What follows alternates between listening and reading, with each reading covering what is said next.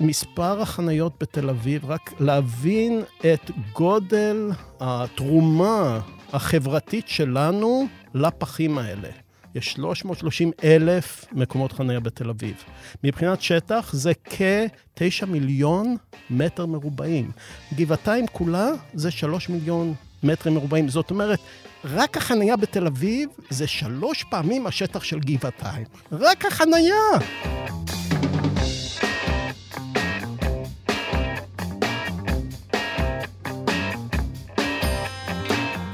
ברוכים הבאים למרקרים, פודקאסט סוף השבוע של דה מרקר. ההזדמנות שלכם לקחת פסק זמן ממחזור החדשות היומיומי ולצלול איתנו לאירועים, לאנשים ובעיקר לרעיונות מאחורי החדשות.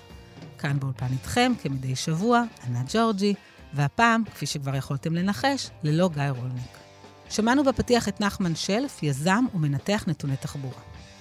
את הפודקאסט השבוע אנחנו מקליטים באולפן הארץ בתל אביב ביום חמישי בשעה 10 בבוקר. אני מתגוררת בשולי גוש דן, במרחק של אולי 25 דקות נסיעה מהעיתון ביום טוב. אלא שלא העליתי בדעתי לצאת מהבית היום בשעה 9.35, וגם לא ב-9.20 או ב-9.15. למעשה, בשביל להיות בטוחה שאגיע להקלטה בזמן, ידעתי שאני צריכה לצאת מהבית ב-9 לכל המאוחר. כי אם יש דבר אחד בטוח בכבישי ישראל הוא שהכל יכול לקרות בדרך, ואכן קרה. בשנים האחרונות, ובמיוחד מאז החזרה לשגרה מסגרי הקורונה, כולם מדברים על הפקקים המטורפים. הם כאן, בכל מקום ובכל שעה. אפילו אפליקציית Waze לא מצליחה לאמוד את זמן ההגעה ממקום למקום, ולעיתים היא רק מסבכת את המשתמשים בה כשהיא מנסה לחלץ אותם מהפקקים בדרכים שונות ומשונות מאוד. לא מעט נכתב על התחבורה הציבורית המקרטעת, הכבישים שלא מצליחים לתת מענה לגידול המתמיד בנסועה, והמטרו, שעלול להיתקע לאחר שהוקרב על מזבח המניפולציות הפוליטיות. אבל האם זאת הסיבה האמיתית לקטסטרופה בכבישים? או אולי שהטעויות נעשו הרבה הרבה קודם, ממש עם הקמת המדינה. בפודקאסט השבוע נצא למסע מיוחד. נצלול להיסטוריה של התחבורה בישראל כדי להבין לעומק איך הגענו למצב שבו אנחנו נמצאים היום, והאם יש עדיין סיכוי לשינוי. כדי לעשות את כל זה, הזמנתי לאולפן את נחמן שלף להצטרף אליי. שלף הוא יזם הייטק סדרתי ויזם חברתי, וכיום הוא מפתח כלים לניתוח התחבורה בישראל. כששאלתי אותו השבוע אם הוא צריך שארגן לו חנייה בחניון הארץ, השיב, ספק בחיוך, ספק בתמיהה, מה פתאום? אני מגיע באופניים. הנה, הוא כבר צוחק. שלום, נחמן. שלום. אז נחמן, היום אנחנו ננסה פורמט אולי טיפה שונה מהרגיל, ונספר יחד את הסיפור של התחבורה בישראל, נדבר על הטעויות שנעשו בדרך, וננסה אה, למצוא בכל זאת את ההזדמנויות שיש פה. אה, אבל לפני שנתחיל, אז אולי תספר לנו קצת על עצמך. כפי שכבר אמרת, אני יזם הייטק, אני גם יזם חברתי. אתה בעצם חתום על האקזיט הראשון שנעשה בישראל, נכון? כן, 1994, אה, מה שהוביל אותי להיות גם אה, מנכ"ל חטיבות בחברות בינלאומיות, כמו 3Com ו-HP. הייתי שותף בקרן הון סיכון, אה, אבל בדרך אה, התחלתי להתעסק בנושאים חברתיים. אה, ב-IVN, נושאים של חינוך ופיתוח כלכלי. ומהפיתוח הכלכלי הגעתי למרחב, התנועה לעירוניות בישראל, וברגע שמתחילים לדבר על פיתוח כלכלי, הנושא של תחבורה מיד אה, תופס אה, מקום מכובד.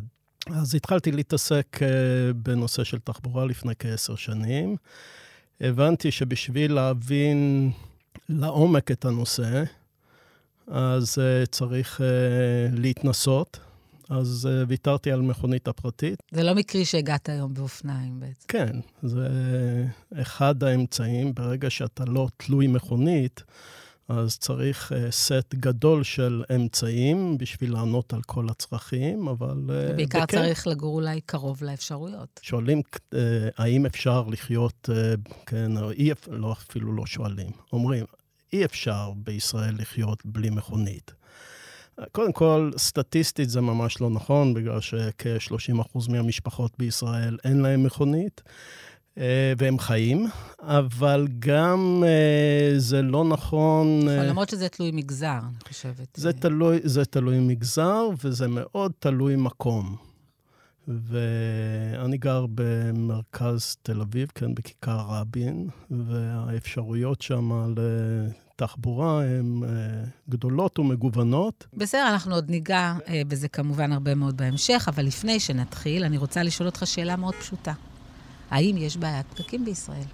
האם יש פקקים של מכוניות פרטיות בישראל? כן, יש פקקים של מכוניות הייתי פרטיות. הייתי באחד כזה הבוקר. כן. האם זאת בעיית תחבורה שהמדינה, משרד התחבורה, צריך אה, אה, לפתור? לא.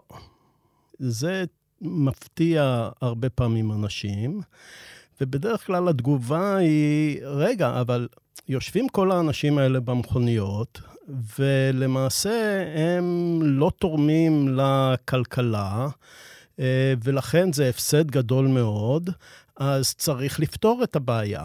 אבל בעצם התגובה הזאת, הם מכניסים את הנושא של הנעת אנשים, לא הנעת מכוניות.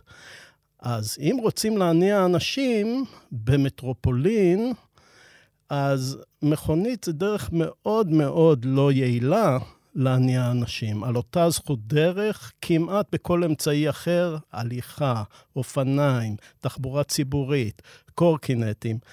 כל אמצעי אחר לשימוש באותו נתיב בזכות הדרך, במקום מכוניות, יעביר יותר אנשים. אז אם רוצים לפתור את בעיית להעביר אנשים, אז הפתרון הוא לא מכונית. אוקיי, okay, אז כדי להבין מה הפתרון ומה הבעיות ואיך הבעיות האלה התחילו, אנחנו יוצאים למסע אחורה בזמן. מוכן? כן. אז יאללה.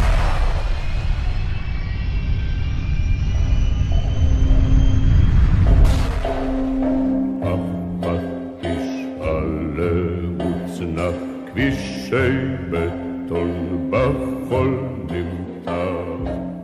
מבט מהיר בהיסטוריה התחבורתית של ישראל, חלקה אגב מופיע באתר משרד התחבורה, מגלה שבשנים הראשונות שלאחר הקמת המדינה הייתה פריחה בתחבורה הציבורית, וגם לא כל כך היו פקקים. זה היה זמן טוב לתכנן מערכת תחבורתית יעילה שתאפשר נגישות נוחה ומהירה ממקום למקום, אבל איכשהו זה לא קרה. נחמן, מה זה אומר מערכת תחבורתית טובה או יעילה?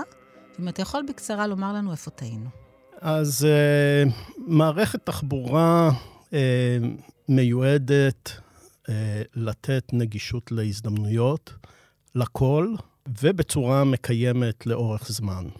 אבל בקיצור, עם כל המשפט הארוך הזה, בקיצור, נגישות להזדמנויות. זה אומר שאם אני גר במקום א', אני יכולה להגיע בקלות למקום העבודה, למקומות המסחר. כן, אפילו יותר חשוב מזה, לא רק למקום העבודה הנוכחי שלך, אלא יש לך אפשרויות להרבה מקומות עבודה שיש לך נגישות אליהם. ולא רק uh, בית ספר אחד, אלא הרבה בתי ספר, ולא רק uh, uh, מרפאה אחת, אלא יש מגוון של דברים שאנחנו צריכים, במיוחד בחיים המערביים שלנו, אנחנו מצפים להרבה הרבה דברים, כן, ספורט, תרבות, הכל. ואנחנו מצפים גם למגוון. אז הנגישות לכל ההזדמנויות האלה, אה, זה בעצם המטרה של אה, מערכת תחבורה. אז בעצם, לפי מה שאתה אומר, ככל שהדרך מתקצרת, זאת אומרת שיש פחות דרך, ככה תכנון התחבורה הוא יותר נכון. אז כאן את uh, נוגעת בקשר שמיד אפשר להבין אותו בין תחבורה לבינוי. כן? זאת אומרת, ברגע שאומרים שהמטרה של תחבורה זה נגישות להזדמנויות, אז מיד מבינים, רגע, אז אני יכול לנסוע רחוק והרבה זמן להזדמנות, אני יכול, אם יש לי אותה הזדמנות קרוב, אולי לא לנסוע בכלל, אולי ללכת ברגל. וזו תחבורה טובה בעצם. זה תכנון נכון של כן. תחבורה. כן. הייתי, אפילו דוגמה אולי אה, מצוינת לכך, באחד מהגופי אה, אה, תחבורה בסן פרנסיסקו, ברשות המטרופולינית של תחבורה בסן פרנסיסקו, שינו את היעד, את המטרה של הארגון. פעם זה היה אה, רמת המינוע A עד F של מכוניות, לפי זה הם בחנו את עצמם. היום הם בוחנים את עצמם עד כמה מעט יש נסועה. ככל שמורידים נסועה, הם עושים את העבודה יותר טוב. זה אומר שהתכנון היה נכון. אז בואו נמשיך במסע שלנו, ובעצם בימים שלאחר מלחמת העולם השנייה, אה, כשכלי הרכב הפרטיים החלו לצבור תאוצה, מדינות כמו ארצות הברית אה, הגדירו כמטרה תחבורתית, וזה בעצם אולי מה שאמרת קודם, להעביר כמה שיותר מכוניות ממקום למקום. תוך שהמדד העיקרי לתכנון תחבורה היה כמות ומהירות הנסיעה של אותן מכוניות. נחמן, אתה יכול לקחת אותנו למערכת השיקולים בארצות הברית רק באותם ימים. כן, אה, ההופעה של המכונית בתור טכנולוגיה חדשה לניידות אה, התאימה מאוד לגישת החופש והאפשרות לניידות אה, שמדברת לאמריקאים, מדברת לכולנו. אבל היא גם משמשת את צורת הבינוי שהתפתח באותם שנים, שזה הפרדת שימושים. אז זה הולך ביחד, יש לך עכשיו הפרדת שימושים, ויש לך את האמצעי... כשאנחנו אומרים הפרדת שימושים, זה שבונים שכונת מגורים ירוקה ושקטה ונעימה, שאין בה הרבה כבישים ואין בה הרבה אפשרויות אחרות, למעט מגורים. ואם אתה רוצה ללכת לבלות, ללכת לנסוע לעבודה, את כל הדברים האלה אתה יכול לעשות באמצעות הדבר החדש והמסעיר שתפס תאוצה, אז וזה המכוניות. כן, אבל, כן, הבילוי, אבל גם העבודה, גם הקניות, קניות. גם uh, הספורט, כל דבר במקום אחר. Uh, במתחמים uh, מיועדים לכך, ונסיעה במכונית מאחד לשני. הדברים השתלבו uh, ביחד. וככל שאנשים יכלו לנסוע יותר מהר ממקום למקום, ככה זה אומר, או היה להם אולי יותר כבישים, זה אומר שהמקבלי ההחלטות ביצעו את עבודתם. זאת אומרת, זה היה המדד. כן, הגישה אה, במקצוע ידועה בתור אה, תכנון על ידי predict and provide. זאת אומרת, יש את כל הצרכים השונים, מנבאים כמה יחסית להיום יהיה צריך עוד מכוניות להגיע לשם, ואז בונים את הכבישים בשביל לספק את הצורך הזה. ואז אם יש עוד מכוניות, אז בונים עוד כבישים. בדיוק. זה מה שגרם לגלגל, למשוב החיובי הזה של עוד כבישים, עוד מכוניות, עוד כבישים, עוד מכוניות. בהיוסטון יש uh, את ההייווי שמוביל למרכז העיר, כן? קייטי הייווי, כן? אז uh, שמה, כפי שאת uh, כבר אמרת, הגלגל הזה של יותר מכוניות, יותר כבישים, הוביל לכך שהגדילו את מספר הנתיבים. משניים לכמה? בסופו של דבר הגיעו ל-23 נתיבים. וזה הקל על עומסי התנועה? לא, אה, למעשה הזמן לנסוע גם בבוקר וגם אחרי הצהריים רק גדל עם השנים ועם מספר ה... אה, נכון, וזה אולי גם נובע מה, מהביקושים הכבושים, ואנחנו אולי תכף אה, ניגע בזה קצת, אבל אני רוצה להגיע איתך למדינה קטנה במזרח התיכון. מדינה צעירה וחסרת ניסיון, שרואה מה קורה בארצות הברית ומחליטה לאמץ את התפיסה התכנונית הזאת. דרך אגב, עד אז, עד שהוקמה המדינה, הייתה בעצם בנייה אחרת, בנייה שמאוד מאוד עירבה את השימושים. אתה רואה את זה במרכזי הערים היום, אתה יכול לראות את זה בכפר סבא, הייתי שם השבוע, ממש רואים את העירוב שימושים. אתה יכול לראות את זה במרכז תל אביב, אתה יכול לראות את זה בגבעתיים, אתה יכול לראות את זה בראשון לציון. אה, וכך, במקום לתכנן אזורים שייתנו אולי מקסימום מענה לצורכי התושבים וימנעו ככל שניתן נסיעות ממקום למקום, השקיעה המדינה החדשה בבניית יישובים מרוחקים או שכונות מרוחקות, ללא מסחר ותעשייה, ותכננה כבישים שיקחו את אותם תושבים מהבית לעבודה או לקניות ולבילויים. המחשבה הייתה שככל שיתכננו יותר כבישים, כך יהיה מערך תחבורה משוכלל ויעיל יותר, וזאת כמובן הייתה טעות. והאם כשמדברים על התחבורה בישראל, או אולי התחבורה בכלל, נחמן, אפשר לומר שפה נזרע זרע הפורענות? אה, כן ולא. אה, מה כן? Uh, הנושא של תכנון מוטה מכוניות פרטיות, זאת אומרת שהשיקול באמת, וזה ממש uh, שיקול מרכזי בתכנון כבישים ותחבורה, זה כמות והמהירות של המכוניות. זה לא רק כשעושים איזשהו כביש מהיר, זה גם בכבישים העירוניים, זה גם בתכנון של הצמתים, זה גם בתכנון של הזמנים ברמזורים. כל המדדים, המהנדסים שיושבים ועובדים, המדד שלהם זה כמה שיותר מכוניות. ובמשך הרבה שנים התשובה הייתה להוסיף כבישים. עד ש... כמו שסיפרנו על היוסטון, אה, התחילו להבין שיש כאן איזושהי בעיה. זה בעצם הקצה הקרחון של בעיית ה... induced traffic. זה מה שאמרנו קודם על ביקושים כבושים ב, בעצם. ב, כן, ביקוש מושרה או ביקוש כן. כבוש.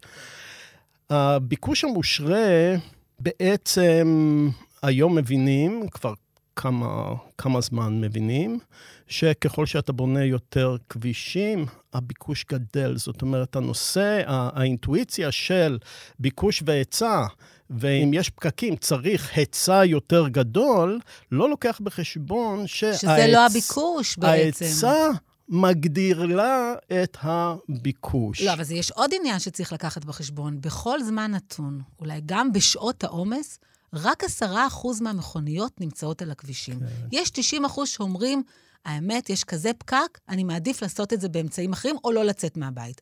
ברגע שיש לו יותר כבישים, הוא אומר, הופה, אני יכול להשתמש ברכב שלי. ולמעשה, אתה לא בכלל, כרגע הכבישים, ברור שהם לא נותנים מענה לביקוש, כי הביקוש הוא הרבה הרבה יותר גדול. ומה שזה אומר בעצם זה שהפתרון, שעדיין מבחינת פוליטיקאים, מבחינת האדם ברחוב, הוא הפתרון הדרוש, יותר היצע, כן, יותר כבישים, הוא לא פתרון שעובד. ומקומות שכן הבינו, הפנימו, אז מתחילים לאט-לאט לשפר, להחזיר את ה... פה יש עניינים פוליטיים, אז אולי ניגע בזה קצת אחר כך. אני רוצה להמשיך איתך בזמן, ובעצם ככל שחלפו הימים, גדלה האוכלוסייה בישראל בקצב מואץ, וגלי עלייה הכפילו ושילשו את מספרה, ולא רק, גם הילודה הטבעית. יבנה יבנה בית בתל אביב, יבנה יבנה בית בתל אביב, אנחנו... נסללו כבישים חדשים, נבנו עוד ועוד יישובים, ובהמשך גם שכונות חדשות וגדולות בפאתי הערים. אלה היו שכונות ירוקות, סגורות, שמעניקות אומנם חוויית מגורים שקטה, אך נטולת תעסוקה ומסחר, או עם מעט מסחר וללא נגישות כמעט לתחבורה ציבורית, שפחות נכנסת לתוכה. כדי להגיע ממקום למקום נדרשו תושביהן לרכוש כלי רכב אחד או שניים. אה, אנחנו, נחמן, מדברים פה למעשה על תכנון שנקרא תכנון מודרני, ואני רוצה לשאול אותך איך זה השפיע על התחבורה בישראל, אבל לפני זה אני רוצה לספר לך שאני גרה בשכונה כזאת. אה, זה מה שנקרא שכונת אה, בלון על חוט, נכון? היא בעצם שכונה שבנויה בסוג של מעגל, ויש כביש אחד שאפשר לצאת ממנו, ובבוקר ואחר הצהריים הכביש הזה סתום לגמרי. ואצלנו הם עשו עוד דבר מאוד חכם, והם שמו את חטיבת הביניים ואת הקניון ביציאה מהשכונה. וכך בשמונה וחצי בבוקר, מי שרוצה להסיע את הבן שלו לחטיבה, כמוני למשל, תקוע בפקק עם אלה שמנסים לצאת לעבודה. כן, הטעויות של הבינוי, כאן אנחנו חוזרים לקשר בין בינוי לתחבורה. הבינוי יכול או להקל על יכולת לספק תחבורה יעילה, או להקשות.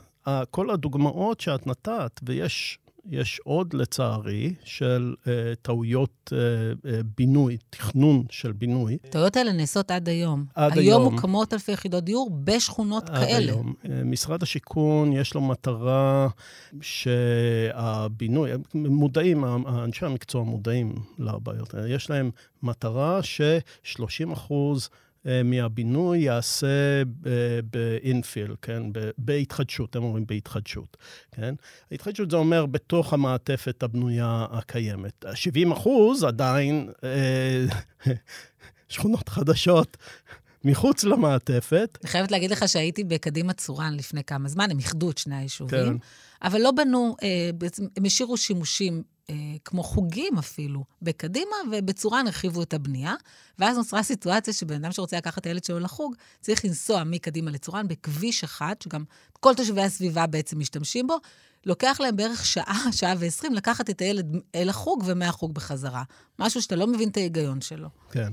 כן, זה, זה תוצאה של, ה, של צורת הבינוי המודרניסטי של, של שכונות, כמו שאת תיארת. הוא לא טוב, מה שאת, אבל מה שאת מתארת, שזה מעניין, הוא לא טוב גם למכוניות, הוא לא טוב לתחבורה בשום צורה, אבל לתחבורה ציבורית זה קטסטרופה. משהו שאת לא הזכרת, אה, שוב משיקולי הבינוי, זה כל הנושא של השילוב עם הרכבת. אז הרכבת, במקום שכמו שאנחנו רגילים ואוהבים לראות באירופה, רכבת במרכז היישוב, אפילו אם זה יישוב לא נורא גדול, כן? במרכז היישוב, אה, איפה שהרבה שימושים והרבה מגורים, אה, זה, זה לא ככה. קודם כל, ברוב היישובים הרכבת היא מחוץ ל, ליישוב, כן, בפאתי היישוב. אתה צריך להגיע עם הרכב אליה. צריך להגיע לרכב, מה שהופך את הרכבת בישראל לעוד אמצעי תחבורה לכאלה שמתניידים במכונית. יש מקומות, יש מקומות שהם קבעו, כמו למשל ברעננה, אחת התחנות ברעננה, אי אפשר כמעט להגיע אליה, ולכן היא עומדת בעצם חסרת שימוש כמעט. אוקיי, okay, אז התחנות כבר נמצאות איפה שהן נמצאות. הפתרון אחר זה לעשות מה שנקרא TOD, Transit Oriented Development, פיתוח מוטה אה, תחבורה, כן? ולבנות על התחנה, איפה שהיא נמצאת, גם מגורים, גם מסחר, גם זה, אבל בישראל לא עושים את זה, זה היו, יש כל מיני בעיות בנושא הזה בין הרשויות. אה, לא עושים את זה. מתחילים, אומרים עכשיו שפתרו את הבעיות הרגולטוריות, מתחילים לעשות קצת, אבל זה פתרון שיכול להיות פתרון להרבה מאוד אנשים שנותן להם נגישות. ברגע שאתה גר על תחנת רכבת, פתאום יש לך נגישות טובה לכל שאר התחנות. עכשיו, אה, זה נכון גם לרכבת בין-עירונית, כמו הרכבת ישראל, שמתפקדת כמו רכבת מטרו ורכבת בין-עירונית. אה, וזה נכון בהחלט לגבי רק"ל או לגבי מטרו. זאת אומרת, כל הנושא של הפיתוח סביב התחנות הוא אה, נושא מרכזי שעד היום אה, די נכשלנו בו. אז אם אנחנו באמת מדברים על מערכת קבלת ההחלטות, מערכת תחבורתית טובה, כפי שכבר הבנו, היא כזאת שמאפשרת נגישות לאפשרויות.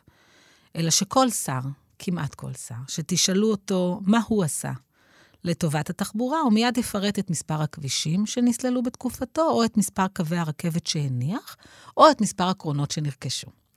אני רוצה להשמיע לך שני ציטוטים בעניין הזה, אה, שאולי מבהירים את זה. הנה למשל דברים שאמר ישראל כץ, מי שהיה שר התחבורה במשך יותר מעשור, לפני שלוש וחצי שנים. אני הבאתי לאזור הצפון את רכבת העמק לבית שאן, את רכבת הגליל לכרמיאל, ואנחנו מקדמים עכשיו אה, רכבת מפרץ? רכבת לקריית שמונה מכרמיאל, מקדמים תכנון, אה, קו אה, מדהים שיהיה, ומחברים את טבריה לעפולה ולרכבת העמק, ואני מקדם את המסילה המזרחית ולחבר את רכבת העמק ישירות לאזור המרכז, כך שמול אפס דברים שהיו כאן בעבר, אנחנו רואים רשת כבישים שמאפשרת תנועה בלי אף רמזור מהגליל עד המרכז והנגב ורשת רכבות שתחבר את האזור הזה, וזאת תהיה מהפכה אדירה בנגב, בגליל, ירושלים. או הצהרת הכוונות של מרב מיכאלי לפני קצת יותר משנה עם כניסתה לתפקיד. אנחנו נחלץ פרויקטים שתקועים מכל מיני סיבות. נחלץ אותם וניתן להם בוסט ונקדם אותם בשביל שהם יהיו נגישים ומעשיים כמה שיותר מהר וישרתו כמה שיותר ציבור. אבל תחבורה ציבורית היא לא רק תח... תשתיות פיזיות, היא גם תשתיות של בני בנות אדם.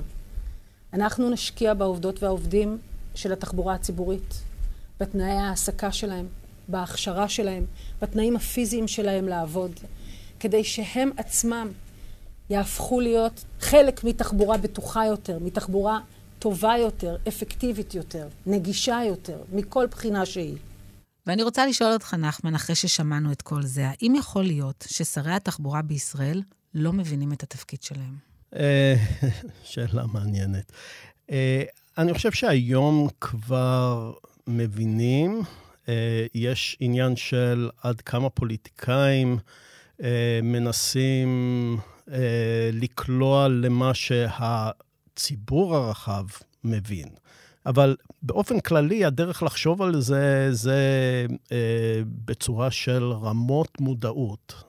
כן? זאת אומרת, הנושא של תפקיד התחבורה והמדדים לתחבורה, זה בא ברמות מודעות. הרמה הנמוכה ביותר זה צריך להזיז את המכוניות, כן? זה אמרנו כבר, זה הרמה הכי נמוכה. כי אני אגיד לך מה, כי המצב הנתון בישראל זה שכולם יש מכוניות, והם צריכים לנסוע והם עומדים בפקק וקשה להם. ואם אתה תבוא מחר ותגיד להם, תקשיבו, אני מקצה את הנתיב הזה שעד היום נסעתם בו, אולי להולכי רגל, אולי לרוכבי אופנוע, הם יגידו, אוי ואבוי, לא בוחרים בך יותר, כשמדובר למשל... זה, ב... אז, אז קודם כל, אה, לא לכולם יש מכוניות בארץ. ה, נכון. זה, ההחזקת, ההחזקת רכב אה, בארץ, ה-car ownership, מה שנקרא, כן? מדד בינלאומי של מספר מכוניות לכל אלף איש, כן? אה, בישראל הוא יחסית נמוך. כמות המכוניות תלויה ברמת החיים, כן? ורמת החיים עולה, ובעוד כמה שנים נגיע לרמה של מערב אירופה, של בערך 500 אה, מכוניות לכל אלף איש, כן? זה עדיין נמוך מארצות הברית, כמה כן? בארצות הברית, דרך אגב? 750. רמת המודעות הנמוכה ביותר זה צריך להזיז את המכוניות. כן. אוקיי? רמת מודעות יותר גבוהה זה לא, צריך להזיז אנשים. אוקיי? ואז מתחילים לחשוב, אוקיי, אז יש מקומות שמכונית זה לא הפתרון, כמו בכל עיר גדולה, במטרופולין של עיר גדולה, מכונית זה פתרון פשוט נוראי להזיז אנשים. אבל יש רמת מודעות מעל זה, וזה נגישות להזדמנויות. ועכשיו אומרים, רגע, אז אני לפעמים אני לא צריך להזיז את האנשים, אני צריך לשים, לעשות את הבינוי. לקרב את ההזדמנויות. בדיוק, לקרב את ההזדמנויות, כן. ואז אנשים זזים פחות, כן? אבל רמת מודעות מעבר לזה, זה בעצם שהשהייה במרחב הציבורי, שהיא כיפית, זה בעצם המטרה. שיהיה צל, ושיהיה ספסלים, ושיהיה נעים ללכת. כן, ושיהיה צריך פחות לנסוע ממקום למקום, וכשאתה מגיע לאיזשהו מקום, אז כיף להיות בו, כן? אז יש מקומות שמתחילים, שיש ערים מתקדמות שמתחילים לשמוע, והציבור שומע ולומד מזה, כן? כמו העיר 15 דקות, כן? זה הפך להיות נושא... כלוא לנושא שכל אחד יכול להבין, והוא בדיוק נוגע לנגישות להזדמנויות, ליהנות מהסביבה שאתה נמצא. אבל בשביל זה צריך באמת לוותר אולי, האזרחים צריכים להבין שהוויתור על אולי קטע נסועה מהכביש, או קטע אה, שבו אפשר לנסוע, אבל אתה יודע, אנחנו מדברים בעצם על, על קטע בכביש שבו אפשר לנסוע, אבל היום, אולי אחד הדברים שמאוד בולטים בישראל, במיוחד במרכזי הערים, שבקטע כביש די גדול חונות מכוניות.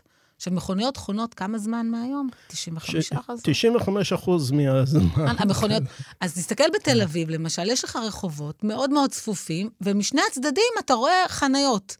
ובעצם, זה לדעתי ברחוב ישוע בן נון, שם בהרבה מאוד מקומות, אז אתה גם, גם הנתיבים האלה נתפסים על ידי קוביות פח ענקיות, ובעצם... אבל אם אתה תבוא ותגיד לאזרחים, תקשיבו, אני צריך, אני צריך את זה רגע בשביל שתוכלו, יהיה לכם יותר מקום ללכת, זה לא יעבור כל כך טוב, אני חושבת. אז, אז קודם כל, הנושא של ניהול חנייה הוא מרכזי, בגלל שברגע שמבינים שההתניידות בעיר, או בעיר גדולה, או במטרופולין, במכונית, היא מאוד לא יעילה, אז מתחילים לשאול, אוקיי, אז מה אני יכול לעשות בשביל לשנות מה שנקרא את ה-modal split, שייסעו פחות במכוניות, כן? אה, ואז אה, אחד האמצעים זה החנייה, כן? אה, אמצעי אחר זה תמחור הנסיעה. congestion charge, אגרות גודש? גודש, דברים כאלה, כן? אבל החנייה מאוד חשובה גם בהקשר הזה של הפקקים. בנוסף למה שאמרת, שזה פשוט הסביבה, האם זו סביבה נחמדה או לא סביבה נחמדה, האם יש מגוון אמצעים שאפשר לנוע בהם. מספר החניות בתל אביב, רק להבין את גודל התרומה החברתית שלנו לפחים האלה, כן? יש 330 אלף מקומות חניה, סך הכל, מכל הסוגים. יש כל מיני סוגים פרטיים, ציבוריים, זה, זה ברחוב, בתל במבנים. אביב. 330 כן. אלף מקומות חניה בתל אביב. מבחינת שטח, זה כ-9 מיליון מטר מרובעים. רק להבין מה זה 9 מיליון מטר אבל איפה- מרובעים. מה תעשה עם המכוניות האלה? גבעתיים, גבעתיים כולה זה 3 מיליון מטרים מרובעים. זאת אומרת, רק החנייה בתל אביב זה שלוש פעמים השטח של גבעתיים. רק החנייה. לחשוב על ערך של שטח בתל אביב, במרכז תל אביב, ופתאום להבין, רגע, אבל אנחנו נותנים אותו חינם? אבסורד. אז אה, כן, צריך לנהל חנייה. היום ברור שצריך לנהל חנייה.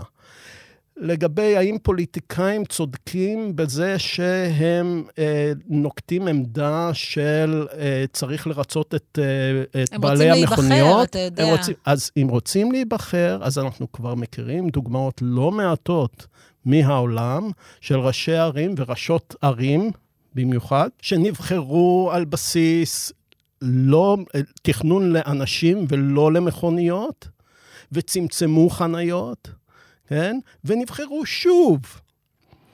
כך שפוליטיקאי שמנסה לרצות את כולם ולא נוקט עמדה ברורה, והעמדה שהוא נוקט היא לא באמת לטובת התושבים, אלא לטובת מה, שהם, מה שהוא חושב שהם רוצים, אה, אני לא חושב שזה מוצלח במיוחד פוליטית. אה, השאלה האחרונה מתייחסת לנושא שאתה עוסק בו לא מעט, והוא המכוניות האוטונומיות. האם זה הפתרון? יפה. אה, אה, ב- כשהתחילו אה, לדבר על מכוניות אוטונומיות, אז זה כמובן... לא כל כך קורה, אבל לא. אה, זה ייקח קצת יותר זמן, אבל זה, זה קורה, כן? בצורה כזאת או אחרת, זה קורה. כשהתחילו לדבר על זה, אז הטכנולוגים, זה היה בערך, זה היה, זה היה פלשבק ל, אה, לש, לשנים הראשונות של המכונית, שהטכנולוגיה החדשה תפתור את כל בעיות העולם. אז גם עכשיו, הטכנולוגים שמפתחים את טכנולוגיות הרכב האוטונומי, יפתור את כל הבעיות אה, של כולם, כולל את הפקקים. ואז התחילו לעשות מחקרים, והבינו מהר מאוד שרכב אוטונומי פרטי זה קטסטרופה. אז באו ואמרו, לא, לא פרטי, רכב אוטונומי שיתופי. בעצם זה כמו אובר בלי נהג. כן. כן? או כמו באבל בלי נהג, כן. כן? בגלל שזה יכול להיות שיתופי רק אחד, זה יכול להיות שיתופי יותר, כמה, נכון. כמה אנשים, יש כל מיני מודלים. נכון, תלוי בגודל. מקרה, מה שהיה ברור זה שהפרטי לא יפתור כלום, רק יוצר בעיות. השיתופי, אז באו ואמרו שיתופי, אז התחילו לעשות את המחקרים, ומחקר אחרי מחקר, אה, אה, אה, התחילו באוסטן, אחרי זה עשו בליסבון, אחרי זה עשו בסטוקהולם. מחקר אחרי מחקר הראה ש... המכוניות האוטונומיות, אם הם יחליפו את, עדיין צריך אה, אה, תחבורה, אה, מט, מטרו, כן, רק"ל כן. וזה, אבל נגיד שהיא מחליפה אוטובוסים ומכוניות, כן.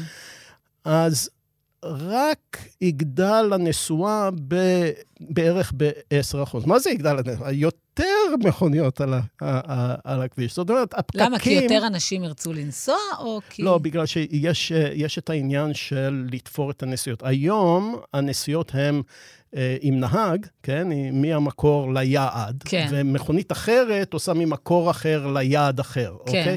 אבל אם אתה רוצה שזה יהיה אה, שיתופי, אז אותה מכונית צריכה לעשות את זה, היא צריכה להגיע אה. למקום ההתחלה, כמו שמונית, אה, אחרי כן, שהיא מורדה כן. מזו, היא נוסעת למישהו אחר. נכון, כן? נכון. אז זה בעצם גדל, לא בהרבה, רק עוד 10 אחוז, אבל אה, זה תוספת נסועה. אנחנו רוצים לחסוך. רוצים, אה, אז, אז את הפקקים זה לא יפתור. אבל מה, משהו מעניין, ברגע שזה רכב שיתופי, וכאן זה לא משנה אם זה אוטונומי או לא, מה שחשוב זה שזה שיתופי, אז כל רכב שיתופי מוריד מהצורך בכעשר מכוניות. נכון, כי הוא משנע יותר אנשים על אותה מכונית. בגלל שהוא לא רק 5% מהזמן נוסע ו-95% אה, חונה, אוקיי, הוא אוקיי. כל הזמן נכון, זה, אז נכון. הוא, הוא, הוא בעצם משמש, כן, כפי עשר יותר נסיעות, אז לא צריך את כל... אז כמו שאת אמרת קודם, בשעות השיא, הכמות המכוניות, או אחוז המכוניות על הכביש הוא בערך 10 אחוז. מה זה אומר? זה אומר שאפשר לתת את כל תוצרת התחבורה של המכוניות הפרטיות עם 10% מהמכוניות. אז אם כל המכוניות הן שיתופיות, אז 90% מהמכוניות אפשר להיפטר מהן. אבל איפה ה-90% האלה? הם אלה שחונות. בחניות המטורפות האלה. בחניות המטורפות. אז פתאום, התשע מיליון מטרים מרובעים בתל אביב, אפשר לעשות איתם משהו אחר לטובת הציבור. אפשר לעשות עירוב שימושים. אז בעצם, אם אנחנו רוצים לסכם את זה, שני דברים חשובים. א', עירוב שימושים, זאת אומרת קרבה להזדמנויות. והדבר השני זה בעצם תחבורה שיתופית, מעבר לכל המטרו ו... כן, ויש עכשיו uh, תנועה uh, ששותפים לה לא מעט ערים בעולם, שאומרת שהמדיניות העירונית חייבת להיות שלתוך מרכז עיר אי אפשר להכניס מכוניות אוטונומיות פרטיות, אלא רק שיתופיות. שזה מעניין, זה שונה ממה שהיה עם כניסת המכונית, שזה היה אה, קדוש ואפשר אה, הכל רק להקל על המכונית, כן? אה, פתאום אה, למדנו מההיסטוריה, ואומרים, אוקיי, טכנולוגיה חדשה, בואו נראה למה היא טובה ולמה היא לא נכון, טובה. בעצם כל מהפכה מאמתת אותנו, גם ממה שהיה קודם וגם אולי ממה שיהיה. כן. נחמן, אני מאוד מאוד מודה לך על השיחה הזאת. אני אחזור לעמוד בפקק, ואתה תרכוב על האופניים הביתה. תודה רבה. אני רוצה, אני רוצה מכונית, אני רוצה, אני רוצה מכונית, אני רוצה, רוצה לקנות מכונית, אני רוצה, אפילו יש לי תוכנית. אז לפני 15 שנה אולי, כששימשתי כתבת תחבורה, כתבתי בלי סוף על הכבישים החדשים שנסללים, על המחלפים שהוקמו בהשקעה של מאות מיליוני שקלים, על הרכבת שאז רק החלה לצבור תאוצה, ועל חוסר התיאום בתכנון בין כולם. זכור לי במיוחד מקרה אחד שבו הנחה של מסילת רכבת מתל אביב למערב ראשון לציון, בתחילת שנות האלפיים, חייבה עריכת שינויים בהיקף של 720 מיליון שקל, בין היתר מפני uh, שבעת סלילת איילון דרום לא נשמרה רצועה מתאימה למסילות רכבת בתוואי. ואולי זאת הבעיה העיקרית, כשכל אחד רוצה לגזור סרט, להתרברב בעוד כבישים ורכבות, בלי להביט ולהבין מה התפקיד של התחבורה ואיך מיישמים אותו, התוצאה היא בלגן בכבישים שמוביל לעומסי תנועה, ולצערי לא פחות מזה, אולי אפילו הרבה יותר חמור מזה, לתאונות דרכים. אז אם אתם תקועים בפקק בדרך לאנשהו, יש לי כרגע רק הצעה אחת בשבילכם. קחו אוויר, שימו מוזיקה טובה, ובעיקר, בעיקר, בעיקר, סעו לאט. אני רוצה, אני רוצה מכונית, אני רוצה, אני רוצה מכונית. עד כאן המרקרים להשבוע. תודה לנחמן שלף שהגיע לפה באופניים. תודה לדן ברומר, העורך שלנו, שזרם עם הרעיונות שלי. תודה לאמיר פקטור המפיק ולכם שנשארתם עד הסוף איתנו. אם אהבתם את הפודקאסט, יירשמו לאפליקציות המתאימות וספרו גם לחברים שלכם עלינו. אנחנו נהיה פה שוב בשבוע הבא, שיהיה סוף שבוע קריר ונעים.